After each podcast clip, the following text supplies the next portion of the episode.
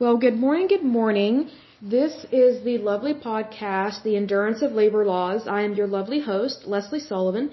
This is episode 11, and this one is a little different because I'm not going to read every little thing. I'm just going to hit on some highlights. This is about the International Brotherhood of Teamsters, also known as Teamsters Union. Um, it was founded in 1903. It is headquartered in Washington, D.C. It has a little over 1.3 million members as of 2015. And just to kind of give a brief summary of this, because I was reading over all of it in, in a uh, in a podcast episode, but I thought this is just too thick and dense to really go over every little thing. Um, but they have a very unique history, and here's why. Um, some of their history stems back to Chicago, Illinois, and for those that are Oh goodness, um, living outside the United States and are not aware of uh, Chicago, Chicago, Illinois. Um, Chicago, Illinois is known for corruption. It has been known for that for over a hundred years, and so this particular union has had a lot of problems with corruption, especially in the beginning, because back in the day, around the turn of the century in the 1900s, corruption um, was kind of an everyday uh, just kind of everyday life there in Chicago. And I'll give an example. There's a book written by Sir Arthur Conan Doyle called The Dancing Men, and it's a um, it's a series of books uh, about a, a fictional character called uh, Sherlock Holmes, and one of his adventures is the Dancing Men. And in this book, um, it references the crime families that are in charge in Chicago, Illinois. And there's this young woman who left her family, went on like a coach tour or something uh, back in those days, and she met someone, an older gentleman. She fell in love with him, but however, her corrupt family pretty much had promised her to a guy in another family or something. It was it was really kind of sick, but that's how corruption is, especially towards women. And so um, they came after her and tried to kill her.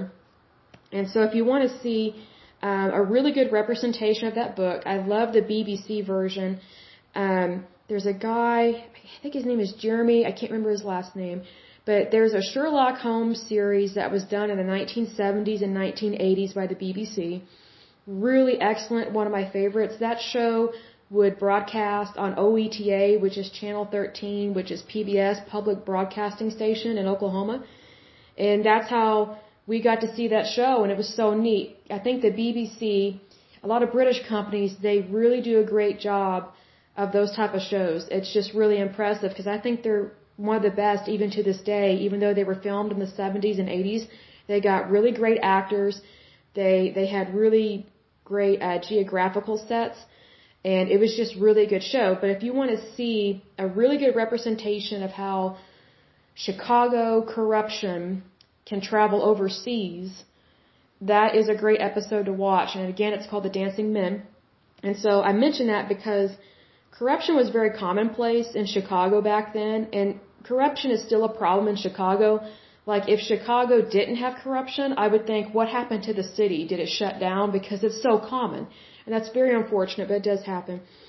And what I found kind of funny was one of the first presidents, his name is Cornelius Shea, of uh, of this union, he got in trouble um, when he was trying to get re- reelected. Like it came out that he was basically living at a brothel and he was having an affair with a 19 year old waitress.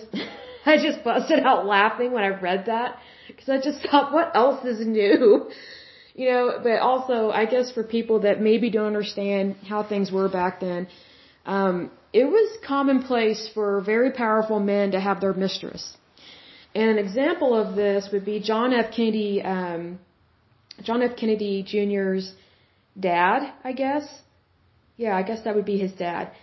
His dad had um, had a long term affair with this one woman. I can't remember her name, but he would bring her along. He would find a way to bring her along on family trips, and just you know have her stay in a separate room and there was one time I think it was an actress was this one and and um the this priest kind of called Mr. Kennedy out on this John F Kennedy Jr.'s dad called him out on it and said hey you can't be bringing her along on your little cruise ship uh vacations with your family and just have her in a separate room.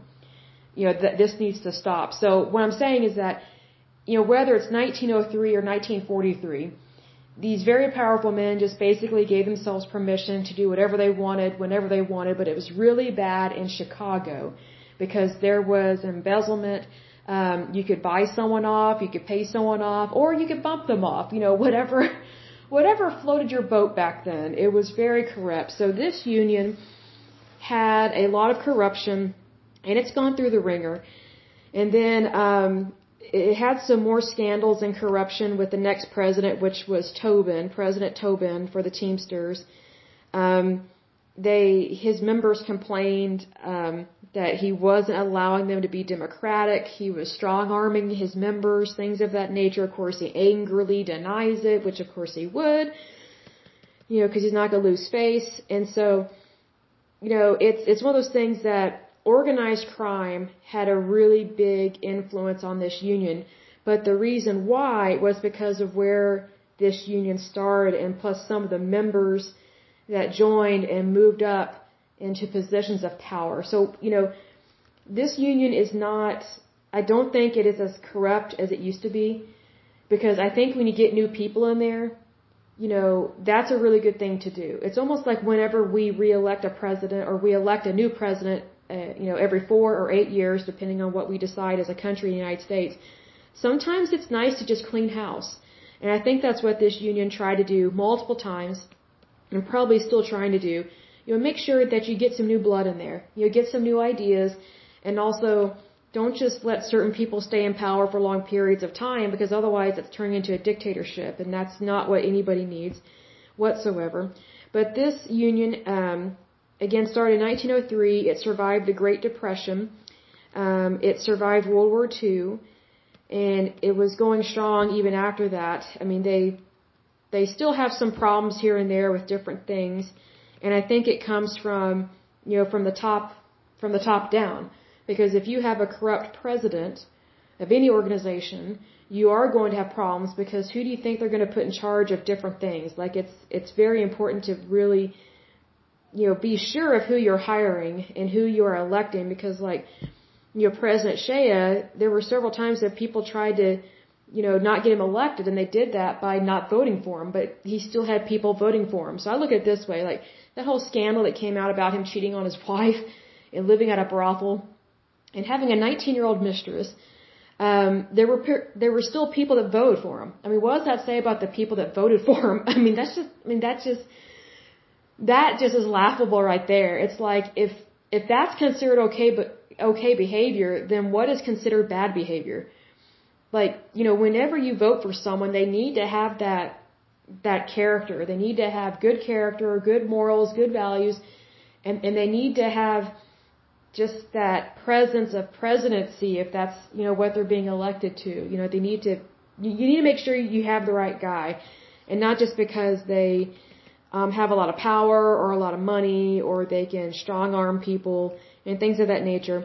But I did want to read um, some of this down when it focuses on political donations. It says the Teamsters Union is one of the largest labor unions in the world, as well as the 11th largest campaign contributor in the United States. While they supported Republicans Ronald Reagan and George H.W. Bush for president in the 1980s, they have begun leaning largely toward the Democrats in recent years.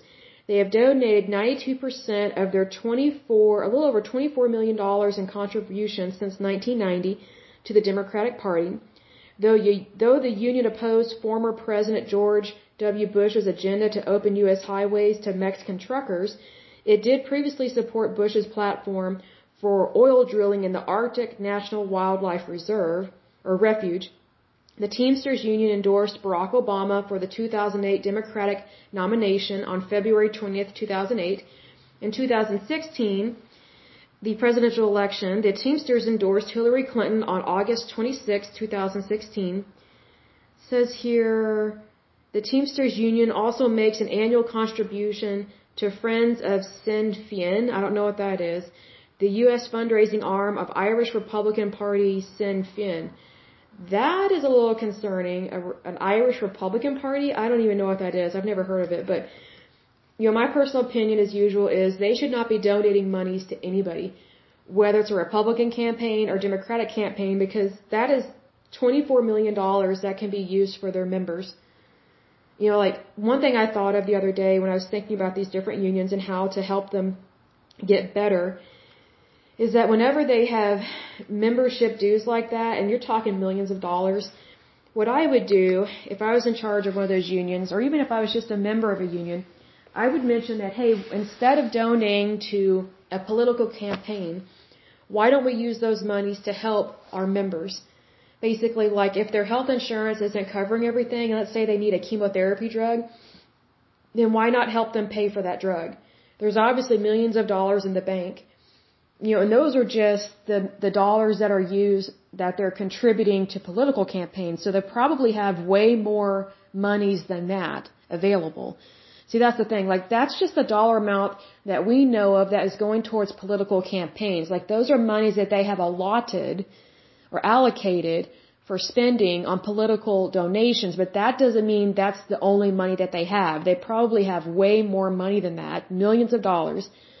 And I think that if they really cared about their members, they would help them get their medicines and medications that they need.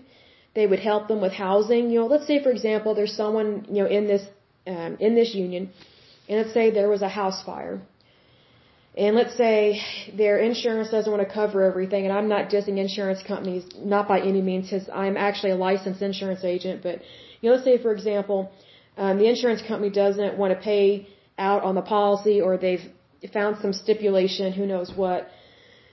And so um, now this member is without a house, and and they need to find a place to live. I think it would be way more beneficial if the union would use some of those millions of dollars to help a, a fellow union member find a home, and I'm not saying spend millions of dollars just on one person. You know, say for example their home cost 150k. Well, I think it would be a good idea if the union partnered up with like Habitat for Humanity and said, "Hey, we want to help uh, one of our union members get a new house because their house burned down." you know, we would like to help pay, you know, we'll pay for half, you know, would you help with this? So basically the union would donate $75,000 and Habitat for Humanity would donate $75,000 and then maybe they could have a weekend or, you know, a couple weekends out of a month that they go out and help build this house or they could also probably hire private contractors or even union contractors that can help build their house because a lot there are different types of unions out there where it's construction, roofing, you know, laying cement, whatever the case may be. You know, that's what I'm talking about when you know unions have a place in our society. I just wish they operated and functioned better to actually help the union members, especially when they are in distress. Because I look at it this way, when you're paying into a union, it's almost like when you're paying for a health insurance policy. You've put your dues in. You're paying for that. So why not get something out of it? And I'll give an example. I've probably mentioned this before, but I think it's worth mentioning again. You know, when the cost of my my health insurance went up drastically because of stupid Obamacare, and then made my health insurance policy illegal, which is total BS. I don't like that. Excuse my language, but um, it put a huge strain on me with that. It was horrible and the the health insurance that the government was uh, trying to provide was lousy and was not beneficial to me at all at that point in my life, and still is not beneficial to me at this point in my life. But anyway, so um, I look at it this way: when when the cost of my health insurance went up hundreds of dollars, I started looking at my health insurance differently. So instead of looking at it as it's just a catastrophe a catastrophe policy. I have this just in case something happens and it's just there, you know. When it went up in price by hundreds of dollars, I really started reading my policy and I was like, I'm going to start using this thing. So I started using more um, healthcare services because of the cost of my health insurance. So I started making appointments with, um, you know, an OBGYN and I always made sure to get a mammogram, which I used to never get done. So even though I, you know, I was in my 30s, you know, when I started getting this stuff done, I was like, I'm going to start using every part of this policy because I'm paying for it, and I want to get my money's worth. You know, that's just how I look at it. So I started getting mammograms. I was already getting annuals, but oh, here's another thing with that. So instead of going to like a a local doctor or you know just kind of a how do I word this properly? Um, instead of going to a doctor that maybe has like a not as nice a practice, and I don't mean that negatively, I was like, you know what, I'm going to go to one of the most expensive OBGYNs. That's what I'm going to do because I'm paying so much money. So uh, now I get my um, annual exams done by OBGYNs that are like extra certified and stuff. They're really good at their job and they have a really fancy waiting room. They have really nice equipment and, you know, they're just way better than just, I don't know how, how else to say it, but it's better than going to like your local health department. Well, what's the right word? Your county health department is the right word. Because um, women know there are places that are gross to go to. You don't go there, but you kind of go in between the expensive doctors and the low end doctors. So I thought, well, I'm going to start going to some really expensive doctors since I'm paying so much for my health insurance. And I guess what? My health actually improved because I started seeing better doctors. And they started giving me better health care services. And they started diagnosing me properly and started taking me more seriously than these other doctors that were not as educated and did not care as much. And their their their waiting rooms were gross. And I'm like, now I don't ever go to a place if a waiting room is gross, and if it is, I get up and leave, and I just say, hey, I have to leave. I apologize. You know, please uh, cancel my appointment this time, and you know, if I can reschedule, I'll call you back. You know, but um, and I typically don't reschedule with with places like that, but you know, I, I got a better doctor for an OBGYN. Um, I actually went to go see a foot doctor about a problem I had been having for a while because I'm a runner. Because I used to never go see, I think it's called a podiatrist, if I'm not mistaken. And I really started using my health insurance. I was like, hey, this is awesome. I'm actually getting way better care. This is really good because I'm already paying for it. And I have been paying for it for several years since Obamacare went up, or the the cost of my insurance went up. And so, because of Obamacare, I'd already been paying in my dues, as they say. So I went to see a foot doctor. And then um, I never go see a dermatologist, but I was like, you know what? I want to go see a dermatologist, even though I have pretty flawless skin at this point because I I don't have cystic acne as bad as I used to. I maybe get like one or two outbreaks a year in terms of cystic acne for whatever reason. And so um, it's really good to go see a dermatologist once a year because they can catch a mole or any kind of skin lesion early and they can just go ahead and remove it so that's really good. So, you know, you're, you're getting checked out for skin cancer. So, you know, and I run outside as well and I love to tan. So might as well get checked out on that. And, oh, I started seeing an eye doctor every year. You know, I get, uh, I actually go see two different types of eye doctors. I see an ophthalmologist and an optop, uh, optometrist, if I can pronounce that correctly. Ophthalmologist is an MD. They are ones that can actually perform eye surgery on you. Optometrists are ones that help you do your eye exams and they get you fitted for glasses as well. Optometrists are really good if you just need to get your foot in the door with like a eye surgeon because sometimes they have to do referrals. So I just go see both. And it's two totally different people and they take really good care of my eyes. I think that's great. Because there was one time I had a really bad um, infection in my eye, but I didn't know what was going on with it. I had um, optic iritis, which is inflammation of the front of the eye. It is excruciatingly painful. And so they don't know what causes it. This is just in general in the medical community. Um, all they know is that typically it's because you have a virus of some sort and um, it is attacking the front of your eye. And they don't know the name of the virus, you know, nothing like that. It's just you have inflammation, we need to treat it so that way no permanent damage is done. So every once in a while I have a flare up of optic iritis, um, particularly in my left eye. And I can tell when it's flaring up because it's like I'll get sick with like a cold or even um, like a sinus infection. And I know that's usually when whatever it is flares up in my left eye and it gets really painful really quick. And what really sucks is when I have that happen and then I have a migraine on top of it. Um, it's like I can't leave my house. Um, it's it's really excruciatingly painful, especially with the eyes. Um, so I'm trying to think of anything else doctor wise that I went to go see. I'm trying to think what else. Can't think of anything else off the top of my head, but it's funny. Like um, in the D's in my phone on my address book, it just started filling up with all these doctors. you know, because I started um, really, really using my health insurance policy. I was like, well, if I'm paying for it, I'm going to use it.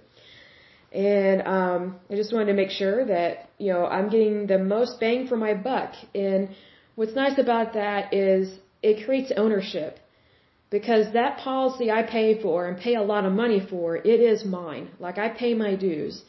I think we should have the same mindset if we are members in a union. So if you're in a union, which I am not, but if you are, I think you should take a look at what is the charter statement for your union, what is the constitution that they have written for your union, and really look at your member uh, membership benefits is what it's called, and really see how it personally benefits you, not just the country, not just the union, not not some political action, you know, not some stupid cause. You know, how does it affect you personally? Because you're the one who's paying the bills for that union, just like I'm paying the bills for Blue Cross Blue Shield of Oklahoma, because that's the health insurance policy I have, and I'm not dissing them by any means, not by any means, because I'm truly grateful for them. But you know, it's one of those things that because of Obamacare, they they squeezed out so many insurance companies out out of Oklahoma. So I can only get either United or Blue Cross Blue Shield. And because Obamacare squeezed out all these other health insurance companies, it raised the rates tremendously because there's not as much competition. So whose fault is that? I don't completely blame United or Blue Cross Blue Shield. I blame that law and I blame the federal government for messing with my health insurance. And also they're messing with everybody else's health insurance. I mean, it, it's the same thing. It's the same concept. It's the same principle. So if you're in a union, I would very much be aware of what is going on with your money because you're paying dues. And if you're in, if you're part of a of a union and you're a non-paying member, I would strongly encourage you to to be a paying member. Because I think that if you're going to be a part of something, you should be a part of it 100%. Like you should be fully vetted. You should be fully invested in it. Um, because I think that number one, you'll get more bang for your buck, and number two, you'll have more fellowship and, and you'll be more involved in things. Because I look at it this way, you know, you know, like when I go to the church that I go to, if I only go once a month, once a year, yeah, I'm technically a member, but I'm not really, really interested. I'm not really participating. And it's kind of like, what's the point of participating in something if you're not really going to participate, if you're not going to be aware of what's going on? Like the church I go to, I've grown quite a bit in my faith and one of the ways I've grown my faith is I've gotten involved in fellowship there, but outside of the worship service. So I've gotten involved with a couple of different Bible studies. I've met new people. I volunteer. I, I mean, I help out with baptisms. Um, I just have really grown in terms of how I view my relationship with Christ, but also how I view my relationship with other people. And I think that if you are a non-paying member in a union, I think you're missing out on fellowship. I really do. And I think your life will be better and more enriched if you are a paying member of your union. Because I think that, you know, it's important that you get the most out of it. And that also, not only do you get the most out of it, but you put, you put the most into it. You know, it's not just money, but it's your presence, it's your ideas, it's, it's your good stewardship and and you you you know basically goodwill towards other other men and women and children you know goodwill towards your fellow man as they say. And i think that you know when you believe in something you, you should want to be more active in it. And i don't mean more active in like an aggressive uh, picketing kind of way and you know any kind of corruption or embezzlement or things like that. But it just means that you know you you basically put your money where your mouth is and i don't mean that negatively but in a way, that's what we do in everyday life. You know, like, you know, when we purchase a house and we're paying a mortgage, we're putting our money where our mouth is, and that money is going towards the bank because we bought a house. And so when we say, I bought a house, I have a mortgage, you're putting your money where your mouth is because you're paying for your mortgage. It's the same thing when you buy a car. You know, if you're taking out a loan on a car from a bank or a credit union or whatever the case may be, or, or a private financier, you know, you're, you're putting your money where you're talking about it, so to speak. You know, when you say, oh, I have a new car, well, you're putting your money where your mouth is because you're paying that bank to basically help you finance that car. It's the same thing with unions. And I think that if you really want to make a big difference in society and you are part of a union, go ahead and be a paying member of your union and get more involved and really learn the ins and outs of your of your organization. Because here's the thing when you invest in something you typically care more about it if that makes sense. You know look at it from like a stockbroker point of view. You know if you are investing in stocks are you going to be more aware you know when you purchase just a few stocks or are you going to be more aware of when you purchase thousands of shares of a stock you know, what is your level of interest? That kind of thing. So that's how I view it. And again, my rationality comes from, you know, purchasing my own health insurance and seeing the cost of it being driven up by stupid Obamacare and creeping socialism in terms of socialized medicine. But I think that even so, we all have a responsibility to be good stewards of whatever we invest in, whether we invest it with our time, our money, or you know, whatever ideas that we can bring to the table. Because, you know, it's important that when you get involved in something, that you truly believe in it and that you want to see the common good and that you want things to work out well and in a peaceful manner. So that's just kind of a side note with that. But anyway, um, this union, it has um, a rough beginning. It's had some rough years, but they still have a lot of members. Um, the biggest thing that I don't like is you know, donations going to political campaigns, whether it's Democrat or Republican, I just don't agree with that.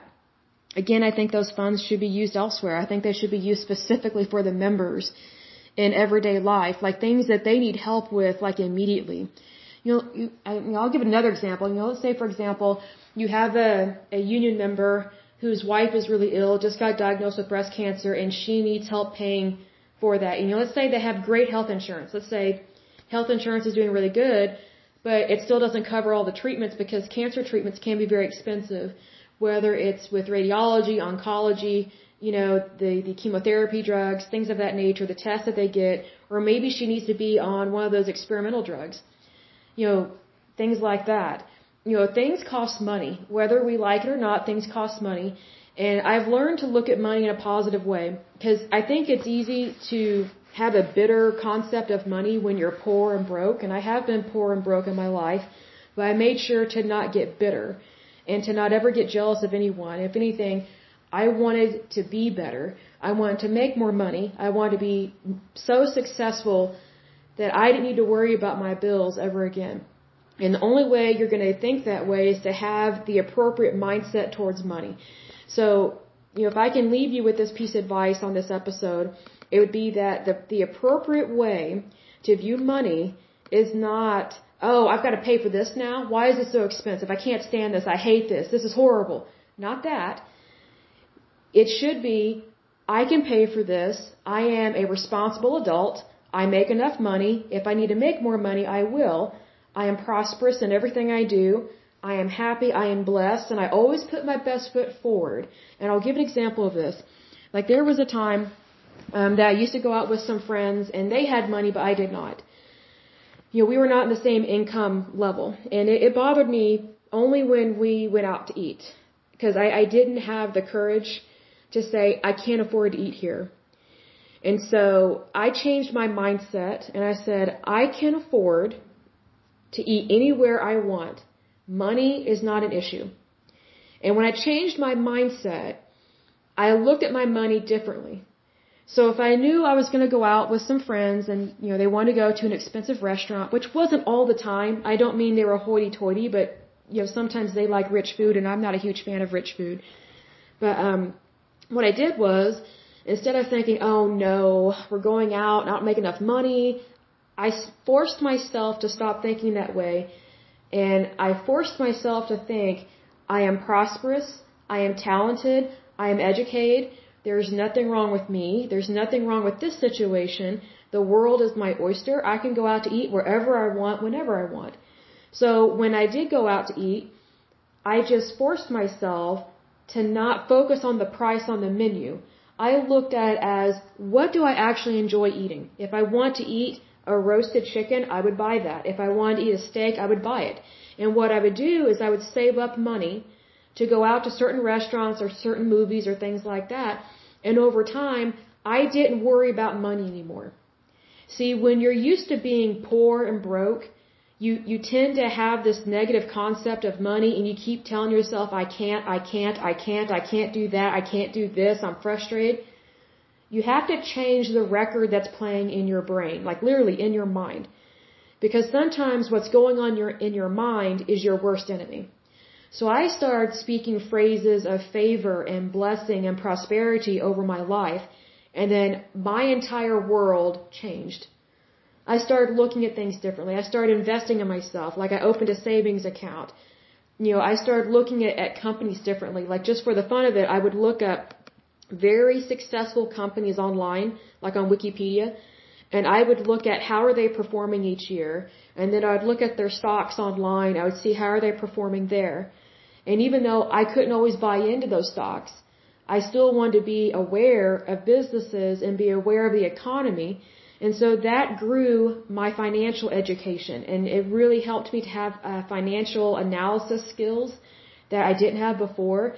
And it's because I looked at money as a tool, not as lack of money as a burden. So I looked at it this way. I had to change my mind. And what I did was I told myself, well, if I'm at the bottom, the only place I can go is up.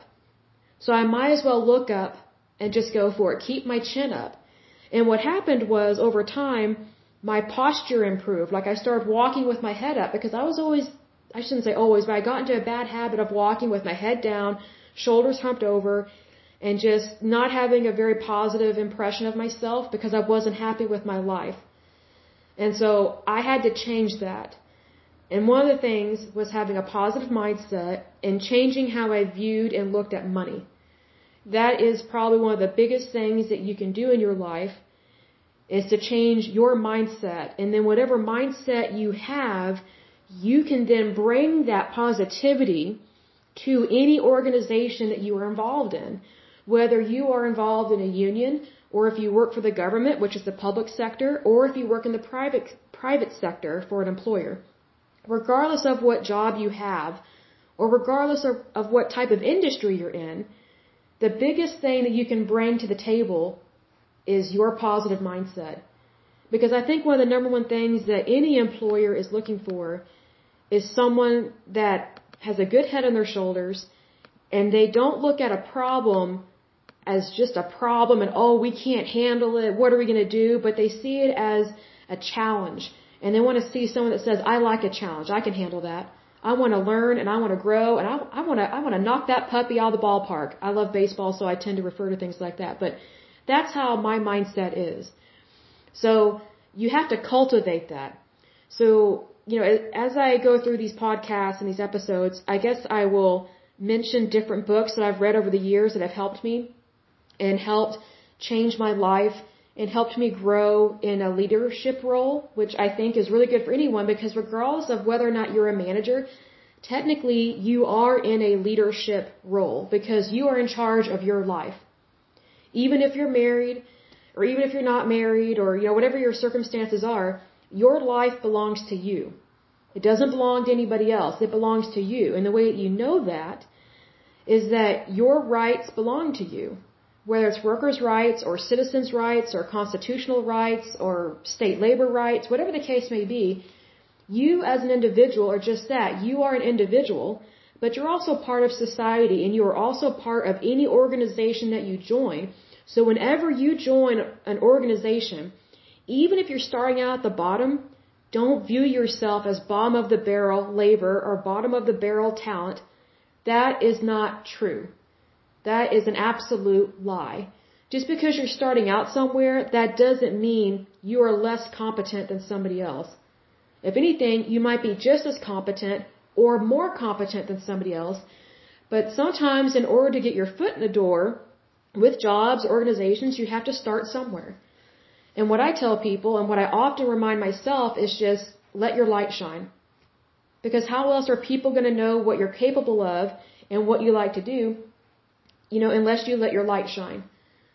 So that's, that is my suggestion and advice for this. So, you know, kind of regardless of your circumstances, keep pushing forward regardless of the bad news in this world, you know, in, you know, let's use this uh, union as an example, the Teamsters Union.